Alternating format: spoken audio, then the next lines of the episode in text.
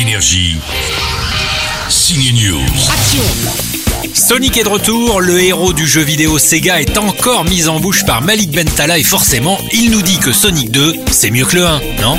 Écoute, euh, je sais pas si on peut dire que Sonic 2 est mieux que le 1 parce que le 1 était déjà génial, mais euh, en tout cas là on monte, euh, on monte d'un étage. Plus d'action, plus d'aventure, plus de personnages. Plus de persos, oui. Il y a un hérisson rouge animé en VO par l'acteur Idris Elba et bien sûr Jim Carrey revient en Robotnik.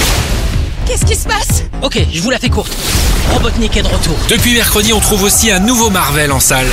Vous cherchez un médecin Je suis médecin. Il est médecin, Jared Leto dans Morbius, un tout bip qui va devenir vampire. Que ce soit dans Suicide Squad, House of Gucci ou dans la récente série Apple We Crashed, la star adore changer de look et de voix pour un personnage. Dans Morbius, Jared Leto a de quoi s'amuser, on le voit amaigri, malade ou encore musclé et fort en vampire. Un défi qu'il a relevé en jonglant avec les kilos. En fait, le plus dur a été quand mon personnage était malade, maigre et qu'il avait du mal à marcher. J'ai pris des cours avec de vrais patients d'une maladie rare à qui je voulais rendre hommage dans ces scènes-là. C'est ce qui m'a le plus coûté.